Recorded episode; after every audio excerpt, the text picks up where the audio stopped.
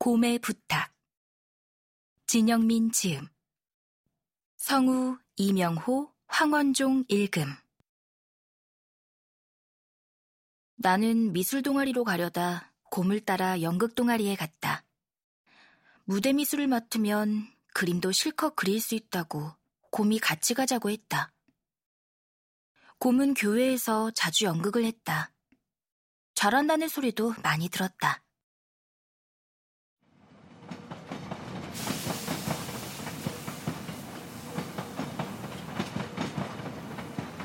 토요일 아침, 지하철을 타고 동대문 시장에 갔다. 재단을 덮을 천이 필요했다. 줄리엣이 죽은 듯이 누워있어야 하는 지하 무덤 속 재단이었다. 선생님은 가장 싸게 먹히면서도 고급스럽게 재단을 꾸미라고 했다. 나는 이번 공연만 하고 동아리로 나가야지, 도저히 안 되겠다고 투덜대면서도 부지런히 방법을 궁리했고, 책상을 여러 개 붙인 다음 검은 벨벳 천을 덮기로 결정했다. 가짜 백합을 사서 테두리를 장식하면 그런대로 재단 분위기가 날 것 같았다. 곰에게 같이 가자고 졸라서 데리고 갔다. 짐 들어줄 사람이 필요했다.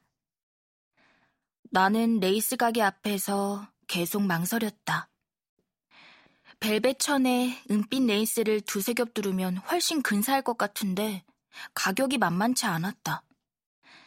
싸게 먹히는 것과 고급스러운 것 중 뭐가 더 중요한지 선생님한테 물어보려고 전화를 했는데 받지 않았다. 조금 있다 다시 전화하려고 시장 구석 계단에 걸터 앉았다. 곰이 자판기에서 사이다 캔을 뽑아와 내밀었다. 이탈리아에서 발견된 사람 뼈의 기 알아? 아니, 몰라. 뭔데? 나는 살인이나 암매장 같은 얘기인 줄 알았다. 곰의 눈빛이 어쩐지 심각해 보였다. 몇 년 전에 이탈리아에서 오래된 뼈가 발견됐어. 두 사람이 나란히 누워있는 뼈. 두 사람이나 죽인 거야? 그제야 곰이 웃었다.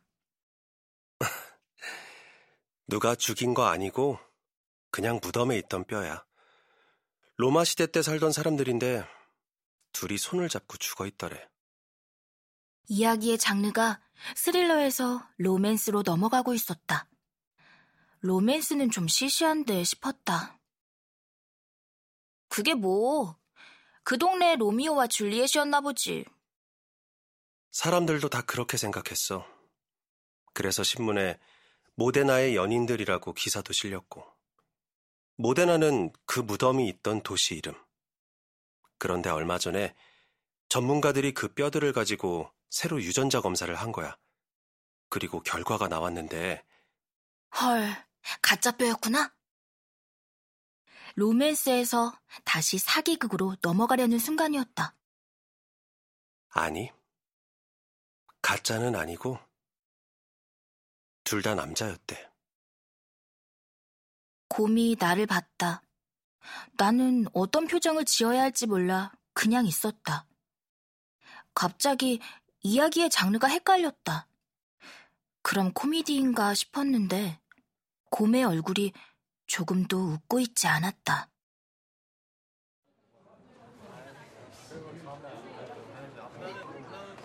얼마 전 연습실에 소문이 돌았다. 곰과 양이 손잡고 있는 모습을 누가 봤다고 했다. 처음 그 말을 들었을 때 둘 중 누구라도 화를 냈어야 했다. 아니면 별 가짜는 소리를 다 듣는다는 표정으로 웃어넘겼어야 했다. 그런데 둘 다 아무 말이 없었다. 심지어 양은 고개를 푹 숙이고 있었다. 아이들의 태도가 미묘하게 달라졌다. 로미오와 머큐시오가 등장하는 장면이 되자 아이들이 하던 일을 다 멈추고 둘을 빤히 쳐다봤다. 양은 다음 날부터 연습에 나오지 않았다.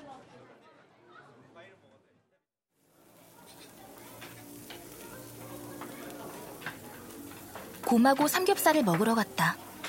내가 사준다고 억지로 데려갔다. 얼마 남지 않은 비상금을 몽땅 털었다. 나는 불판에 고기를 올려 노릇노릇 구운 다음 잘 익은 것들을 집어 곰 접시에 놓아주었다. 곰이 말도 없이 꾸역꾸역 고기를 먹었다. 너 오늘부터 나랑 일일 할래? 고기를 한 점 더 놓아주며 곰에게 물었다. 곰이 화를 내도 어쩔 수 없다고 생각했는데 피식 웃기만 했다. 며칠 동안 진지하게 고민한 작전이었는데 갑자기 맥이 빠졌다. 야, 곰은 지금 나랑 사귀거든? 어디서 헛소리들이야. 다 꺼져. 이렇게 몇 마디만 하면 모든 게 원래대로 돌아오지 않을까 하고 혼자 생각했다. 곰은 내 작전이 마음에 안 드는 듯 했다.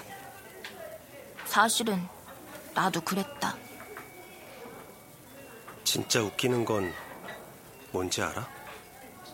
곰이 지난번에 시장에서 하던 모데나 이야기를 다시 꺼냈다.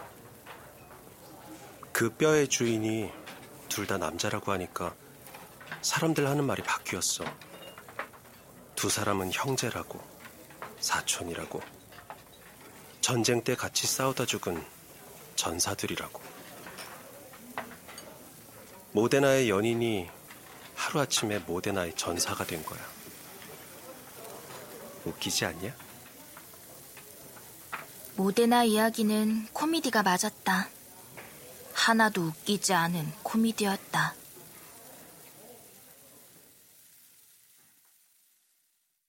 나중에 곰에게 물어본 적이 있다. 언제부터 좋았어? 처음 봤을 때부터. 둘은 학교 밖에서도 만나는 눈치였다. 곰은 나한테 양 얘기를 할 때마다 어쩔 줄 몰라 했다. 들뜬 목소리로 양이 이렇게 했고 저렇게 했고 정신없이 얘기를 늘어놓다가 갑자기 입을 딱 다물었다. 하면 안 될 말을 한 것처럼 초조한 눈빛으로 나를 건너다 봤다. 사실은 나도 내 마음을 종잡을 수 없었다. 으이그, 그렇게 좋냐? 한마디 하고 말아야 할지, 너 진짜 어쩌려고 그래? 다그치며 인상을 써야 할지, 번번이 태도를 정하기 어려웠다. 곰은 남에게 쉬쉬 숨겨야 하는 일을 별로 하지 않았다. 그런 일 하면 기도 오래 해야 되잖아. 귀찮아. 안 하고 말지. 그러면서 웃었다. 운이 나쁘면 기도 시간이 길어지는 것 말고 귀찮은 일이 더 생기기도 했다. 학교 안에는 보는 눈이 많았고 작은 일도 크게 탈이 났다. 그런데 곰이 지금 양과하려는 것은 진짜 쉬쉬해야 하는 일이었다. 사람들 입에 오르내리기 시작하면 아주 오랫동안 괴로워질 수 있었다. 하지만 그렇다고 나까지 곰을 이상한 애 취급하면서 뭐라고 할 수도 없었다. 나는 곰이 어떤 애인지 누구보다 잘 알았고 곰이 양을 좋아한다고 해서 내가 곰에 대해 알고 있던 모든 사실들이 갑자기 달라지지는 않았다. 결국 내가 할 수 있는 일은 옆에 있어주는 것밖에 없었다.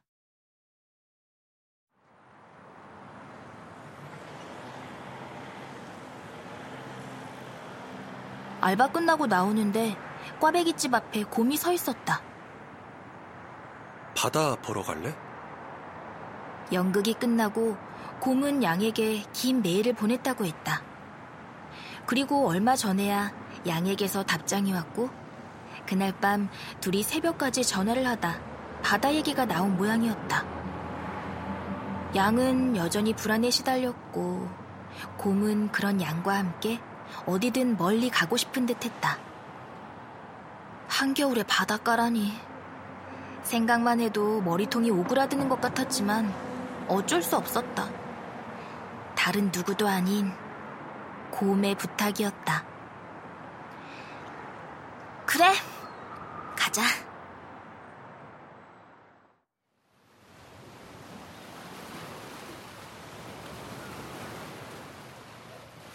사방에 불구스름한 빛이 퍼지기 시작했다.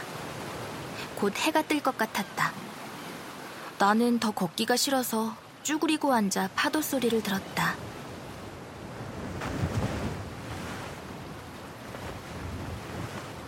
첩, 첩, 첩. 거대한 동물이 뭔가를 천천히 먹어치우는 소리 같았다.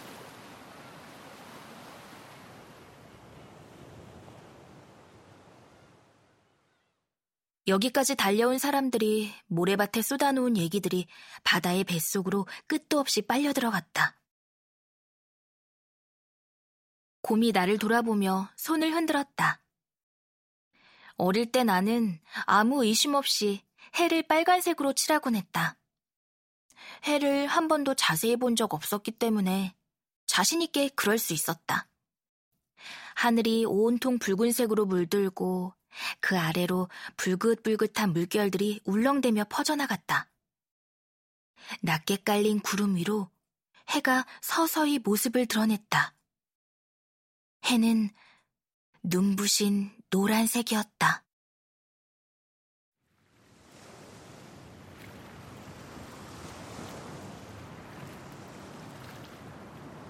우리는 바닷가를 걸어다니며 사진을 찍었다. 셋이서도 찍고 둘이서도 찍었다. 나와 곰, 나와 양, 그리고 곰과 양이 번갈아 찍었다. 곰과 양의 사진은 내가 찍어주었다. 아, 싸웠냐? 좀 웃으라고. 둘이 마주보고 웃었다. 찰칵, 찰칵, 찰칵. 연달아 버튼을 눌렀다. 화면 속에서 곰이 이가 다 보이도록 웃고 있었다. 진짜 좋을 때 웃는 웃음이었다. 뭐 먹으러 가자. 내가 한 발, 두 발 뒤로 걸으며 말했다. 곰과 양이 나를 돌아봤다. 우리는 모래밭 끝나는 곳에 있는 포장마차까지 막 뛰어갔다. 양이 저만큼 앞서 달렸다.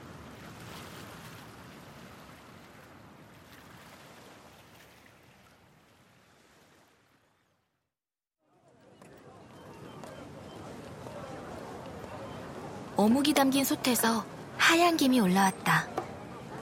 우리는 일단 어묵을 하나씩 입에 물고 떡볶이와 순대를 더 시켰다. 구석 쪽 쟁반에는 꽈배기가 쌓여 있었다.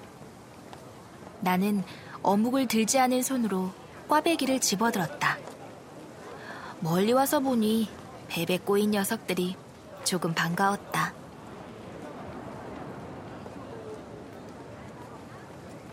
첩, 첩, 첩. 등 뒤에서 파도 소리가 들렸다. 나는 양손에 먹을 것을 들고 바다를 향해 돌아섰다. 그새 해가 훌쩍 떠올라 세상이 구석구석 또렷했다. 우리가 여기에 있다는 사실이 너무나 명백해서 오히려 할 말이 없었다.